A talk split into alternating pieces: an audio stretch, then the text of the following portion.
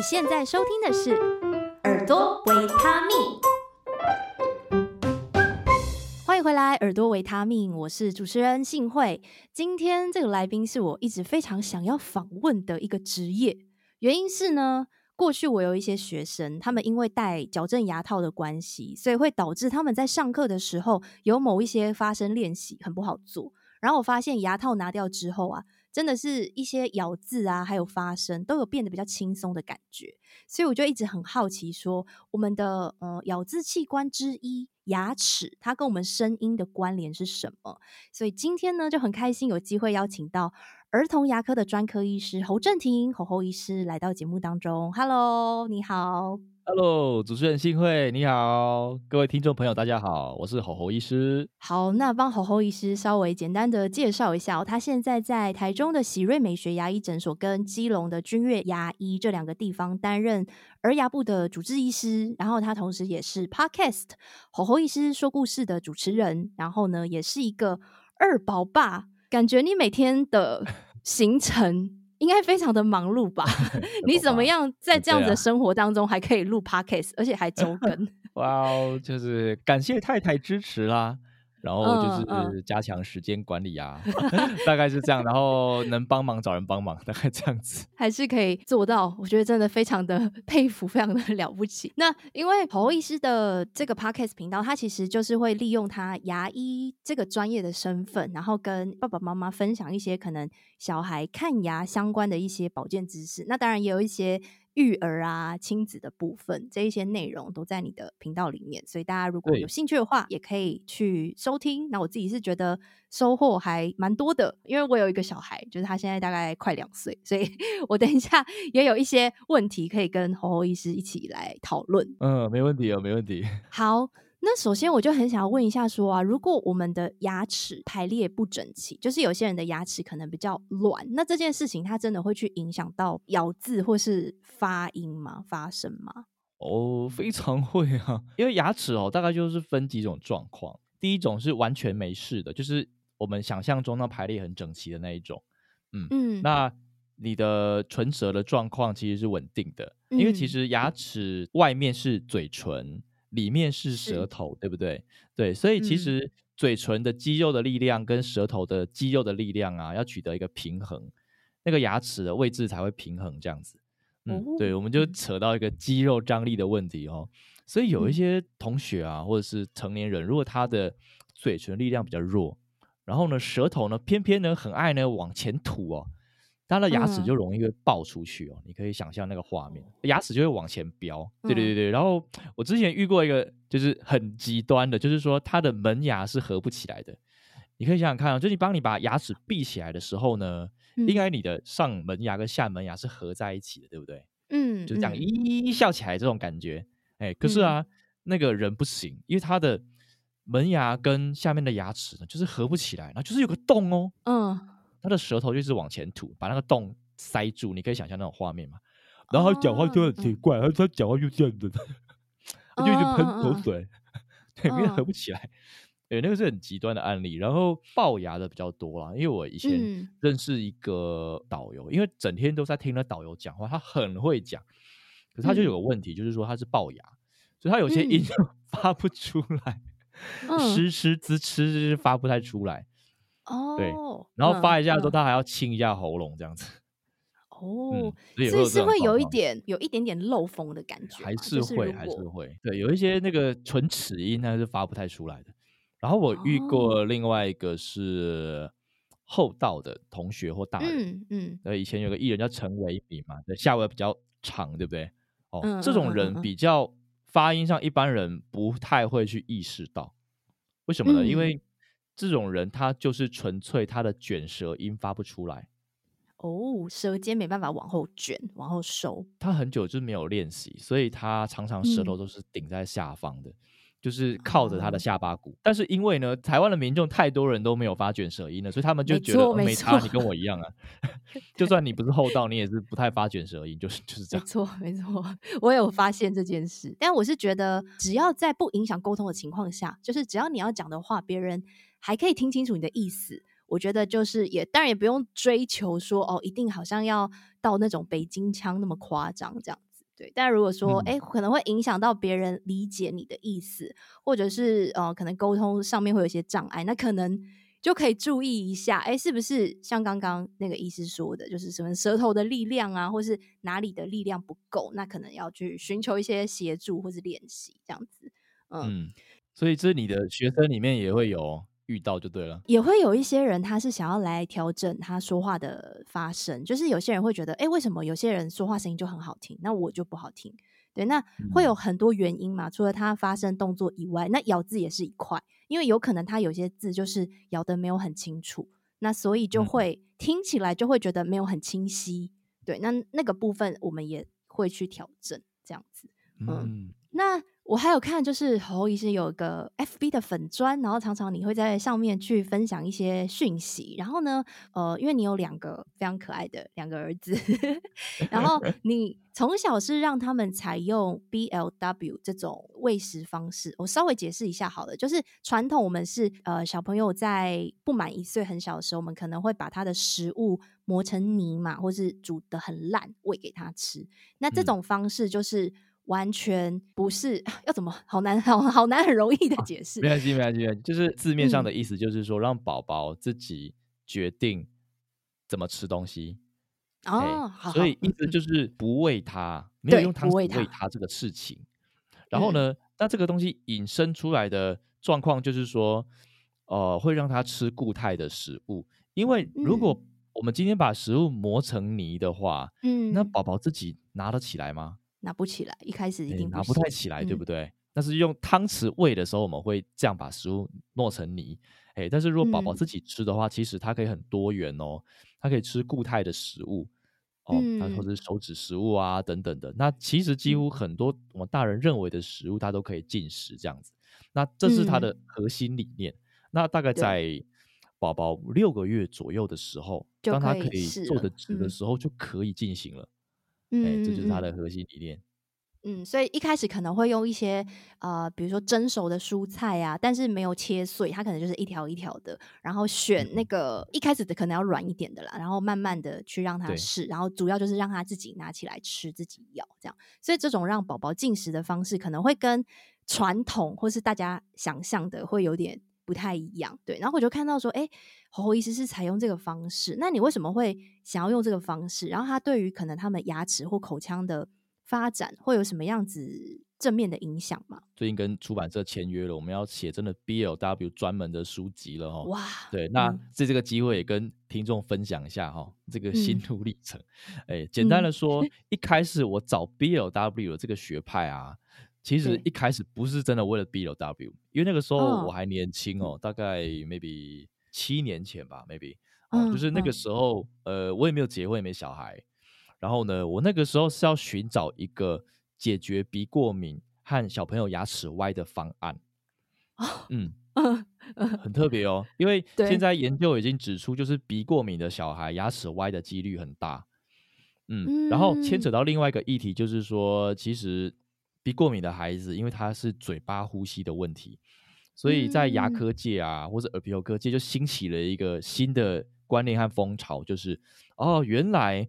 我们嘴巴呼吸，哦，然后导致鼻塞，那这样的状况会导致小朋友未来牙齿长歪。当然，它是一个蝴蝶效应啦，一环接着一环，嗯，哦，是间接影响的。那很多的案例都告诉我们是这样子。那我就想要找答案，所以那个时候就会去问一些老师啊，或教授啊等等的。然后就有一个北医的老师黄其清医师啊，黄医师他他哦也是牙医界的大佬。那他就跟我分享了这个 BLW，我想说，哎，我来跟你学鼻子过敏跟小朋友牙齿歪，哦口呼吸的状况，你怎么跟我讲 BLW？他就卖个关子说啊，你去查资料就对了，我先给你的关键字，你去查。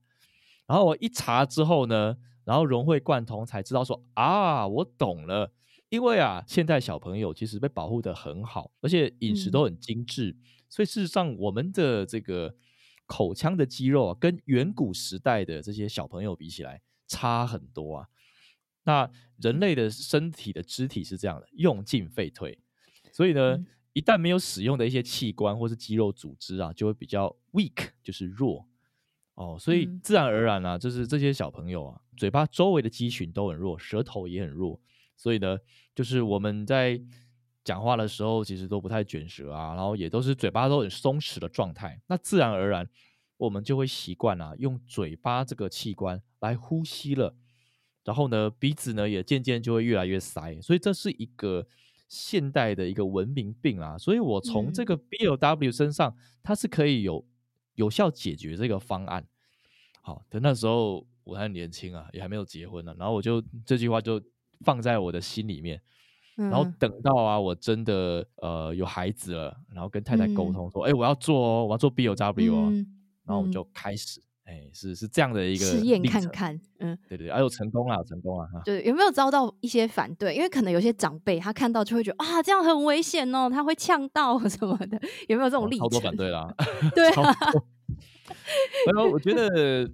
这个也是因为我的个性啊，我的个性也是比较呃坚持，会有一些事情，但我认为是对的，我就会去坚持啦。哦，那、嗯、对我那时候真的是跟长辈有冲突，但是有趣的地方是，当他们发现我的大宝吃的很好的时候，哦，成效出来了，不担。心了，而且他们还去帮我推广，还去跟就他们有一些同年龄的朋友嘛，那些同年龄朋友可能也是阿公阿嬷。他们说：“哎、欸，跟你讲，你这样带孙子吃超方便的，哎、欸，很轻松。就反过来，我觉得其实很高兴，哎、欸，嗯嗯，所以一开始可能会有点颠覆大家的印象，但是你实行之后，你会觉得，哎、欸，养成这种自主进食的习惯，其实真的大人会轻松很多，然后他们也可以。”自己吃就是还蛮好的，然后也可以去算是加强他们口腔肌肉的发展，对不对？然后可以避免你后续讲的那些问题。嗯、对啊，我印象中就是有一个画面，其实我一直印象非常深刻。嗯、宝宝自主进食的问题啊，呃，不是只限于一岁以内、啊。嗯，因为我临床上发现很多的病人，其实小病人哦，小朋友他可能三四岁都还有这种问题。我看过更夸张的是，哦、就是他可能已经到四五年级了。他还是有饮食的困难，为什么呢？因为他就是一定食物要剪碎，他吃不下正常的牛排，嗯嗯嗯，吃不下，然后爸爸爸很苦恼，然后我内心 OS 说，呃，那是因为你们就这样带他了。对，那我讲那个画面是有一次我跟我太太，然后和大宝，那时候二宝还没出生哦，我们在一个就是很不错的饭店里面在吃饭，就吃早餐，那我们就把我们的。BLW 的工具拿出来嘛，然后让小朋友自己去吃。嗯、早餐是 buffet，所以我觉得很棒的地方是说，我们可以夹我们想要的固态食物给小朋友，嗯、我就不用自己额外去菜市场买。嗯、那我们隔壁桌就做了一个，就是典型的，也是年轻夫妻啊，小朋友的年纪比小汤圆大，嗯、那时候小汤圆可能 maybe 九个月吧，那是这个小朋友大概一岁半了。快两岁，哦、我看一下身形了哦。嗯，那我能够体会到那种身为父母的那种煎熬，哎，就是 这个年纪的孩子，就是开始会开始会讲不要不要不要，对，叛逆期，叛逆期，然后妈妈就会先把自己吃饭的时间先搁着，然后呢，首先拿食物剪，先把盛好的食物先剪好，这要花一段时间，然后有些东西还磨成泥。嗯然后再用汤匙舀起来送到小朋友的口中，然后小朋友的反应是啪把打掉，然后妈妈就有点很想发火，很想发火，可是又耐着性子，因为现在都流行是一些什么要安定教养，不能骂小孩，妈妈正向教养，对对对，就是说哦好啊啊，还是你要吃这个哦，你不要吗？还是你要吃那个？然后在那过程当中，就是时间分秒的过了，然后我们就边吃边看着他们。然后那个爸爸就是很淡定，然后就是坐在餐桌的另外一边吃着自己的饭，嗯、然后一直用嘴巴碎念，然后你就吃快一点啊，然后你不吃，那你就换那个嘛，然后你再不吃，待会就不去玩什么东西喽，对对对对对对，就开始一些条件交换了，开始一些术语啊出现了等等，然后小朋友就吃很少，他说：“哎、嗯，我要下来，我要下来，blah blah blah blah blah。”嗯嗯嗯，对，然后最后搞了就是 哇，就是已经半小时过去了，小朋友好不容易吃了几口，说妈妈决定啊自己要去吃东西。然后换爸爸负责小朋友，嗯、对，所以直到、嗯、呃我跟我太太走的时候，就是这对家庭还没有结束这样子，嗯，嗯还在吃。我们宝宝已经完全自己吃完了，嗯、而且在过程当中我还跟我太太聊了很多天，所以那过程当中我觉得那个氛围差异是很大的，就是我们可以充分享受这个这个饭店里面的气氛的美好，在 buffet 里面气氛的美好、嗯、这样子。然后我记得我们隔壁那桌的妈妈有去看了一下我们。小汤圆一眼哦，就是她露出了一个很诧异的表情，嗯、似乎在告诉我说、嗯、没有看过这样，这是什么东西？他怎么会自己吃？你就看到一个 婴孩，对，还没一岁，嗯、然后自己抓东西吃，当然吃的很脏啦，都是什么头发可能手都是。嗯然后他们有一些道具，可能就是防脏的衣服啊，嗯、防脏的一些食物盘等等的。嗯，然后他就觉得很压抑，然后继续喂他了。然后我就觉得，我那个时候内心有一个感觉是，如果我有能力，我想要可以帮助更多这样的家庭，嗯、哦，让他们育儿是更轻松的。嗯，因为很多人现在不想生小孩嘛，嗯、不想生因为真的很累啊，就真的觉得光陪小朋友吃东西就已经累翻了这样子。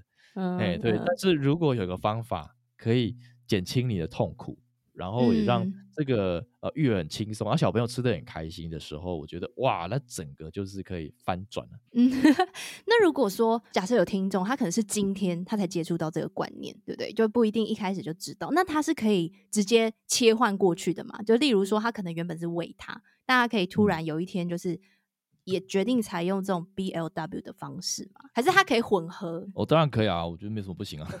比起说方法的切换啊，我觉得父母观念和心态的切换是更重要的、嗯、更可贵的。那当然，你在切换的过程当中，一定你会不习惯，小朋友也会不习惯啊，长辈也会不习惯嘛。嗯，嗯啊，有些人他如果觉得说他不是二十四小时全职育儿，他有些吃饭的状态下是需要可能保姆带啊，或者是阿公阿妈带。对对对。啊，如果这些保姆或阿公阿妈他不太了解 BLW 的话，那你也不要太灰心啊。我们就我们现在都是鼓励父母，哎，先求有再求好，你先 有个开始，然后你走了跌跌撞撞没有关系，然后慢慢你就会感召越来越多人来帮助你，来支持你这件事情。嗯，那如果说呢，因为我知道，就是可能还是有一些人是会帮小孩捡食物，像你刚刚说的那个状态。那他到底应该要减到小孩子多大？他有没有一个参考值？然后如果说像你说的一直减碎，然后真的一直到很大，像国小那样子，对口腔可能会有什么样子的影响呢？我觉得捡 食物这个议题，你问任何的儿童相关人员，他们给的答案都不一样啦，不一样。说真的，那我是 BLW 派的啊，我就是所以就不捡，我完全就不捡啊。我们的生活当中 没有食物减这种东西。哦，那那我讲一下，就是说，就是对于咀嚼的影响好了。我觉得，因为人类的器官是用进废退嘛，我们的嘴巴也是一样。那我们嘴巴的肌肉有非常多条啊，哦，就是不管什么口轮匝肌啊，哦，然后呃提下唇肌啊等等的，甚至它延伸到这个鼻子的肌肉，还有咬肌啊等等的哈，很多非常非常多的肌肉，连舌头也是一环，舌头的肌肉也是。甚至如果今天讲到信会你们的领域嘛，吼，发音的话要又牵扯到声带啊、嗯、喉音啊，对，喉咙这边有很多肌肉，嗯，硬软腭啊等等的，对，所以整个全部都是一个系统。嗯、那其实我们在吃比较柔软细碎的食物的时候，当然我们的咀嚼肌肉就不用那么发达了，它就会变弱。嗯、那舌头也不太需要工作太久，因为。舌头原本的功能是把口水跟食物和在一起，这些食物变成食团啊，充分的作用之后，它就可以方便吞咽。可是今天你的食物就不太需要嚼，也不太需要和的时候，那其实舌头的功能自然也都降低了。这样子，嗯，其实现在大人也都这样吃啊，所以这个也不能怪，就是这是文化嘛。因为你看一下，就是我们去可能简餐店啊，嗯、对不对？就是。我们吃的肉其实都是很软的，就是什么、oh. 什么奶油嫩鸡饭，哎，鸡很嫩嘛，其实你不太需要咬，对不对？嗯嗯嗯。哦，如果是比较硬的牛排，好了，哇，牛排，嗯、但是还是会切小小的，对，帮你切好，嗯，对，男生女生都切小小的这样吃嘛，对不对？就是大人都这样，那何况是小朋友？所以这是一个社会文化的问题啦。但如果说他对咬字发音的话，因为大人其实自己会去调整，因为社会化了。当自己发音跟别人不一样的时候，那就很奇怪嘛。他学校老师可能就会提醒啊，嗯、或者是说自己可能工作上需要，自己会去调口条等等的。那 baby 的时候就不一样，baby 的时候，他其实他在学发音的过程当中的先决条件是，他已经让他的舌头、嘴唇和一些咬肌好、嗯、等等的肌肉在运作了。嗯、那他一定是会先会吃食物，然后才会发音。对不对？像我今天现在录音的早上嘛，我刚陪完我二儿子吃饭嘛，然后二儿子他现在也只会叫啊啊咯咯咯咯咯咯，直接乱叫一通，爸爸妈妈我不知道在叫谁，就是 乱叫一通，对不对？我们能够发正确的音，或是他的音有意思之前，这个咀嚼对于小朋友的这个准备期是蛮重要的啦。哦，所以就是我是蛮支持的，所以不减，好，我是支持不剪。嗯好那所以刚刚我听到说，其实就是去加强他们一些口腔啊，就不管是你呃脸部这边的肌肉啊，或是你舌头的功能，其实就是加强它的功能，那可能也会让它的后续的咬字发音会有机会容易比较清晰这样子。嗯，那如果有。爸爸妈妈他可能会担心，就是小孩子的牙齿排列不整齐，因为刚刚老师有说嘛，他可能对于你说话这些还是会有一点点影响。那你有没有建议几岁可以开始矫正呢？就什么时候要开始正视这件事情？哦，首先我们都会跟父母灌输的观念就是说，嗯，现在各界牙医大概都有一个共同的认知啊，就是说，当饮食精致化的时候，当我们吃很细软的食物的时候。因为我们的不止肌肉是 weak，然后我们的牙床骨头也会长得比较小。哦、嗯，嗯，那骨头长得比较小，那对于牙床骨来说呢，就是牙床骨会长得比较窄。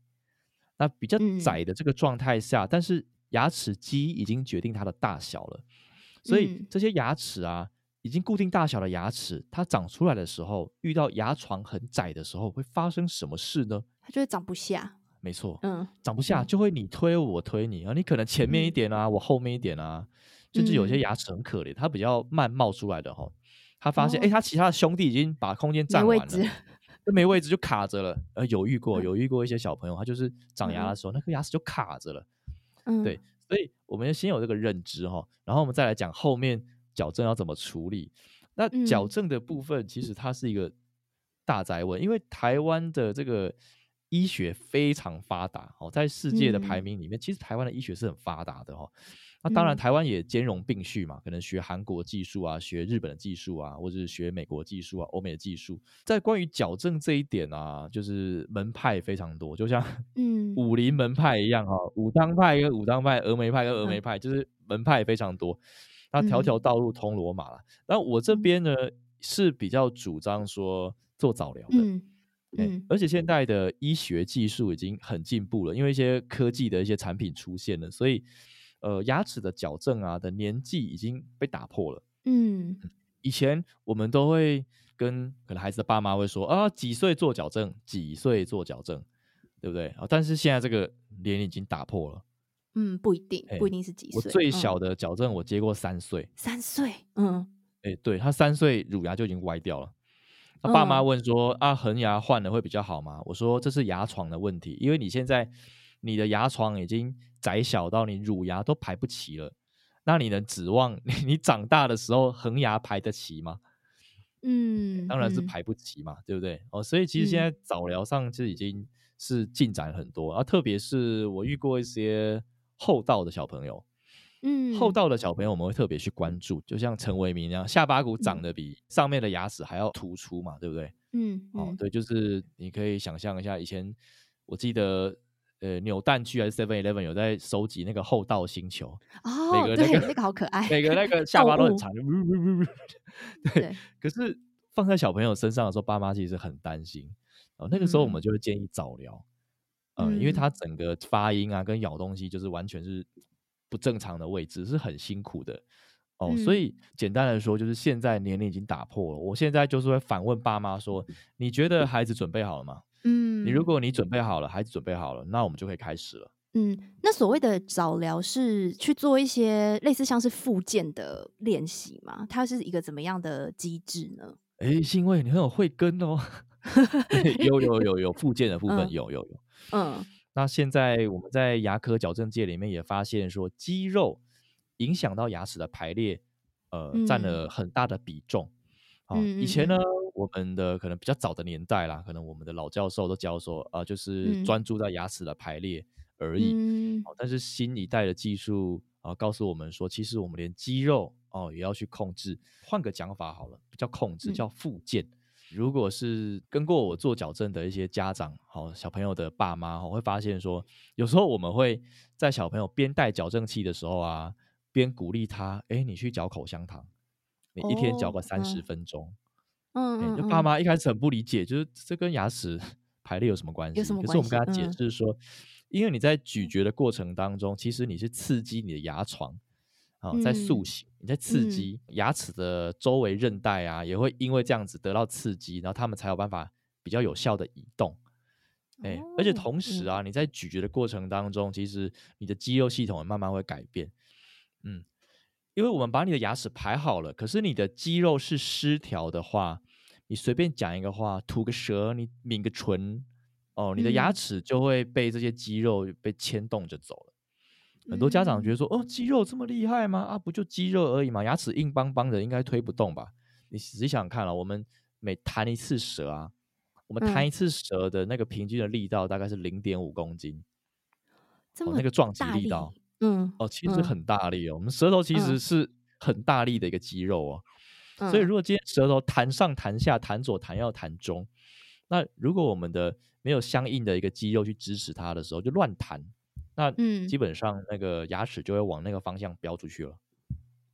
哦，所以还是会有一些可能是附件的一些动作，会跟这个矫正一起来进行。嗯、对对对，我们就会称它为肌功能运动啦。哦，肌肉的肌，哎，肌功能运动这样子，嗯、我们都会在对于有做矫正的同学都会有教，都会教他们。嗯，我觉得今天这样听下来，感觉有对这整个概念有。进一步的理解，就是从小孩子的饮食开始聊嘛，然后聊到说，哎，现在的饮食文化就是很精致，那它会如何去影响到我们的口腔、我们的牙齿？呃，虽然我们感觉是牙齿，可是呢，它跟骨骼，然后跟你的 脸部肌肉，然后跟舌头这些东西，其实都是会有互相关联的。然后刚刚一开始你有提到说，有鼻过敏的，就是牙齿。乱的几率会提高，对，那、嗯、这个就是会聊到一个议题，你也常常在你的 FB 去分享的，就是口呼吸跟鼻呼吸，就是我们呼吸可以，你可以把它想成有两个走道，一个是从鼻子吸进去嘛，那它当然会是比较健康的呼吸方式，因为你鼻子它会去过滤掉一些脏空气嘛，那嘴巴相对来说就。没有什么屏障这样子，所以就想要请你分享一下，说这个口呼吸跟鼻呼吸它对口腔的影响，然后为什么有一些小朋友他会想要用嘴巴呼吸呢？如果就构造来讲啦，人类的鼻腔其实本身它是有过滤空气的功能，嗯，它有呃鼻甲，那我们有一些空气虽然吸进去是脏的，但是它在鼻甲里面就会先得到过滤，好，就是天然的空气清净机啊，可以这样理解。吸去的空气进到我们的气管里面的时候，它是温润的，啊，是比较偏干净的，啊，甚至也在研究里面有指出，哈，就是我们用刺激鼻呼吸吸的话，其实它也会产生这个一氧化氮，啊，一氧化氮其实对于这个脑神经啊、脑内循血液循环非常有帮助。那如果你今天是用口呼吸的话，就完全没有这些优势了，完全没有啊，直接把这些外面脏空气全部都吸进去啊。哦，因为现在高度工业化的国家，坦白讲，这个你要吸到非常干净的空 气非常困难哦。嗯，就算你搬到花莲、台东，你可能也是要到可能一些山上啊，嗯，你才能吸到非常干净的空气。哦，现在我们在录的地方是台中嘛，哦，嗯，就是因为我自己是一个鼻子非常灵敏的人，嗯。嗯对，我有时候跑到大坑山上，我都跟我太太说：“哎、嗯欸，我觉得空气还不是很干净，要可能要爬更深一点。已经 在山上大坑山上了，还是觉得空气还是没有我想象中那么好。嗯”哎、欸，那所以呢，其实我们更需要我们人体这个内建的空气清净机嘛，好，才有办法把一些这过敏原先过滤掉。嗯、那他对口腔，就是因为刚刚我说什么鼻过敏，然后好像就是牙齿会容易。更乱。假设今天呢，是这个孩子啊，他从小都养成嘴巴呼吸的习惯。嗯，第一，他自己不会知道，除非有人提醒他。嗯，呃，除非爸爸妈妈知道。嗯，好，那再来就是说，这个嘴巴呼吸的问题，就是空气已经吸进去，对不对？嗯，那他就会在身体里面产生各式各样的过敏反应。嗯，那过敏反应其实很多，眼睛痒啊。异位性皮肤炎啊，或者肠胃功能消化比较差啊，嗯，或者是容易喉咙肿啊等等的，这些其实都算。嗯、甚至有一个是鼻息肉会增长，所以鼻子也会塞，是这样来的哦。哦那影响到我们口腔的原因，是因为第一，你想想看，你如果嘴巴呼吸，我们可以听众朋友可以自己模仿一下啊。嗯、我那么今天用十秒钟不断的口呼吸的话，你觉得你的舌头是在上面还是下面的？对不对？我觉得在下面，大部分是在下面，对对，嗯、不会在上面。嗯，好、哦，所以第一，你的舌头自然而然沉浸在下面的时候，你上面的牙床就会比较窄小，嗯、因为你舌头没有去支撑它。哦，你下面的牙床可能会稍微比较大一点啊，或者是哦被舌头支撑。那久了呢，嗯、你这个牙床的上面，我们人类的结构是这样的，我们牙床上面的邻居就是鼻子啦。嗯嗯嗯，哦对啊，因为这个鼻子的骨头其实跟牙床的骨头是连在一起的。哦，哎，所以久了，这个鼻子也塞了，那鼻子鼻中隔也容易弯曲。嗯、那鼻子弯曲之后呢，下面的牙床骨也好不到哪去啊？它就跟着一起，就是长得不是非常正。嗯，哦、或者那这样子，整个口腔就会显得比较窄小。嗯，那窄小的状态下，自然而然就是你到时候你哪一天你真的想要练卷舌的时候，你就会发现你舌头往上抬，哎，碰到牙齿，你没有定、嗯、你的硬腭，你的颚骨没有一个很充足的空间让舌头去放上去。嗯嗯嗯，嗯，那就会影响到发音啊。哦，嗯，有一些严重鼻塞的人。嗯，他在发音的时候，其实讲好听叫有鼻音有磁性啦，讲好听一点。可是你会发现有些共鸣好像出不来。嗯嗯嗯，闷闷的声音可能有些对对，有些共鸣是出不来的。嗯，但是如果是有一些是他鼻子比较畅通的话，你会发现他讲话的那个那个共鸣感是不一样的。嗯嗯，那个是从可能小时候就已经，因为我自己小时候也是口呼吸的人，嗯，没人跟我讲啊，你也不知道，嗯，对啊啊，我那时候还很喜欢唱歌嘞，我记得我我大学比赛还有去参加一些歌唱比赛什么样的人，可是全部都是喉部发音，然后直到有一天有一个歌唱的一个学长姐跟我说，哎，你都没有用鼻腔共鸣，你都只用喉咙，我才意识到说，哎，我有这个问题，嗯，然后等到后来。我去接受一些疗程啊，我自己也是去做了肌肉功能复健运动嘛，就自己把自己当病人练习，嗯、然后一路走来，真的有变好了。嗯，我才体会到说，啊、我现在鼻腔共鸣是什么感觉？是这样的。嗯，对，因为确实有一些人呢、啊，他来上课，然后我就是也是会听到他有鼻音嘛，我就会立刻问说，你有没有感冒？你有没有过敏？然后你有没有怎么样？然后有些人就是天生就是鼻子不通。我觉得现在好像很多这种人呢、欸，就是他就说啊，我就是有点鼻塞这样，然后那个就会很难调整，能透过发声练习去调整的，我觉得会很有限。然后我可能就是会请他们就是去看医生，就是看说，哎，到底是过敏啊，还是怎么样啊？就是有时候可能会有很多鼻子这边的问题。然后我也觉得跟现在的。空气什么的，就是有很大的关系，所以现在有这方面的问题的人，我觉得还蛮多的，嗯，嗯，所以他、多，因为现在鼻过敏比率不是已经破五成了吗？哎，在台湾统计啊，对，所以就是真的，我自己也遇到还蛮多的，嗯、所以现在比较了解说，哦，这样子的相互关联的影响，就是哎，我们觉得只是呼吸，怎么会对于什么口腔啊，对于咬字啊，对于发音，怎么会有影响呢？刚刚就是侯侯医师有。帮我们说明了一下，所以呃，我觉得大家可以自己注意吧。就是呃，可能以前如果小时候是这样子，没有人提醒，那你可能就是真的就是一直用嘴巴呼吸，自己没有发现。那现在就可以自己去注意一下。那如果你是有小孩子的爸爸妈妈，也可以去观察一下自己的小朋友有没有这样子的问题。那也许呃，可能他会有其他的表征，例如你刚刚说的那些过敏的状况，然后就可以去观察说这一切是不是。有互相影响，对，那当然就是直接再去给医生看一下，也我觉得也是蛮不错的选择啊。这边这边我分享一个小撇步，嗯，嗯，那我非常邀请就是幸会，你可以找你的学生当练习一下。好啊，好啊，嗯、对，就。是如果要缓解鼻塞，嗯，然后要鼻子比较共鸣的话，我最近有想到一招，嗯、那也是之前有一些老师教了一些招式之后，我嗯，我把它变成比较生活化的版本哈，嗯，那。就是，我们就可以做个练习，含一口温开水，嗯，嗯，好，含着，最好那个开水是温偏热一点点，但是不要烫到为主哦。嗯、那含着之后啊，我们就嘴巴闭起来哦，嗯、然后要维持大概十分钟左右，嗯，那这十分钟里面呢、啊，你的舌头必须要顶在你的上颚，顶着，哦，你可以活动没关系，就是不要掉下来。嗯，顶着，然后呢，就是充分的把注意力放在你的鼻子上面，去做鼻呼吸，然后你就会慢慢发现说，你多做几轮的时候，你发现，哎，你的鼻子慢慢慢慢没有那么塞了。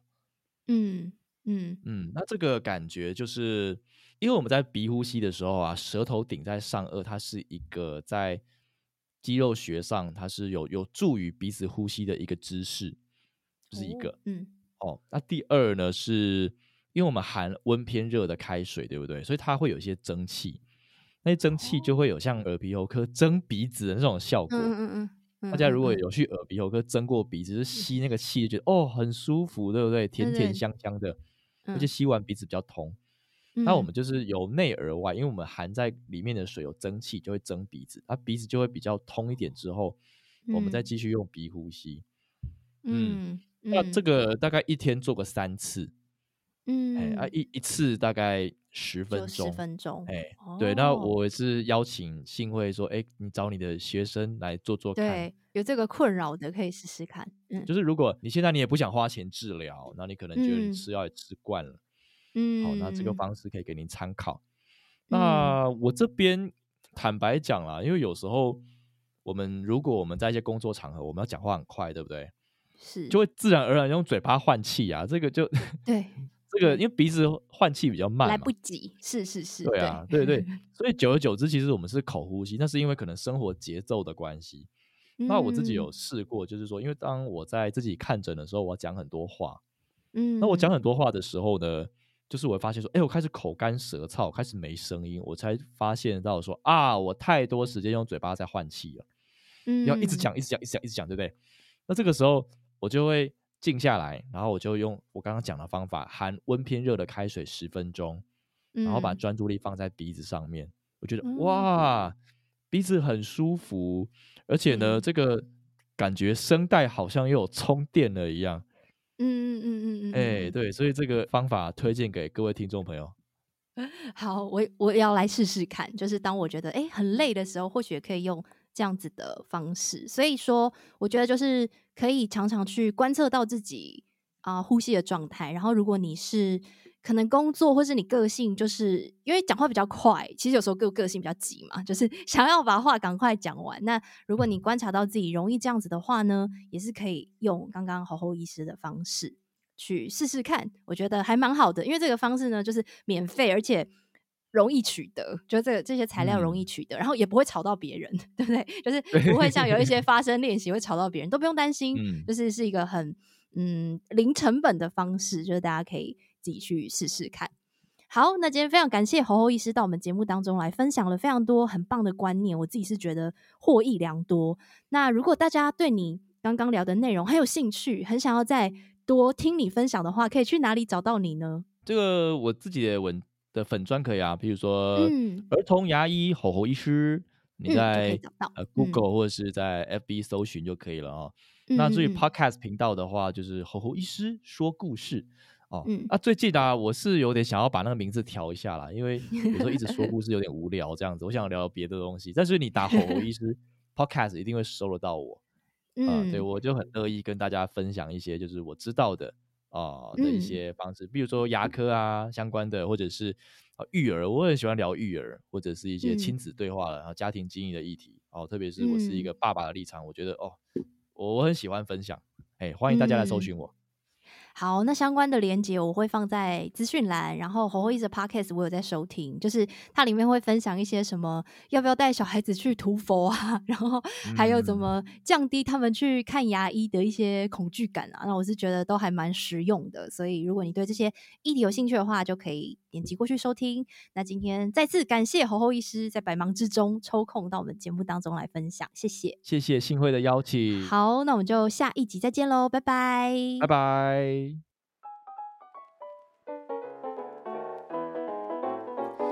再次感谢你收听到节目的最后。耳朵维他命是由悦耳声音引导工作室制作出品，我是信慧，节目的制作人与主持人。节目后制剪辑是义慈。这个频道的主轴是用不同面向和你一起探索人生 Vocal 这个主题。如果你喜欢这样的内容，欢迎你在下方资讯栏找到赞助连结，给予最实际的支持。如果你想收到更多关于声音的知识内容，或者隐藏版开课优惠，欢迎点入工作室官网索取免费电子报。如果你喜欢更及时的互动，邀请你加入 FB 社团，跟更多同好还有我一起交流。请持续锁定耳朵维他命。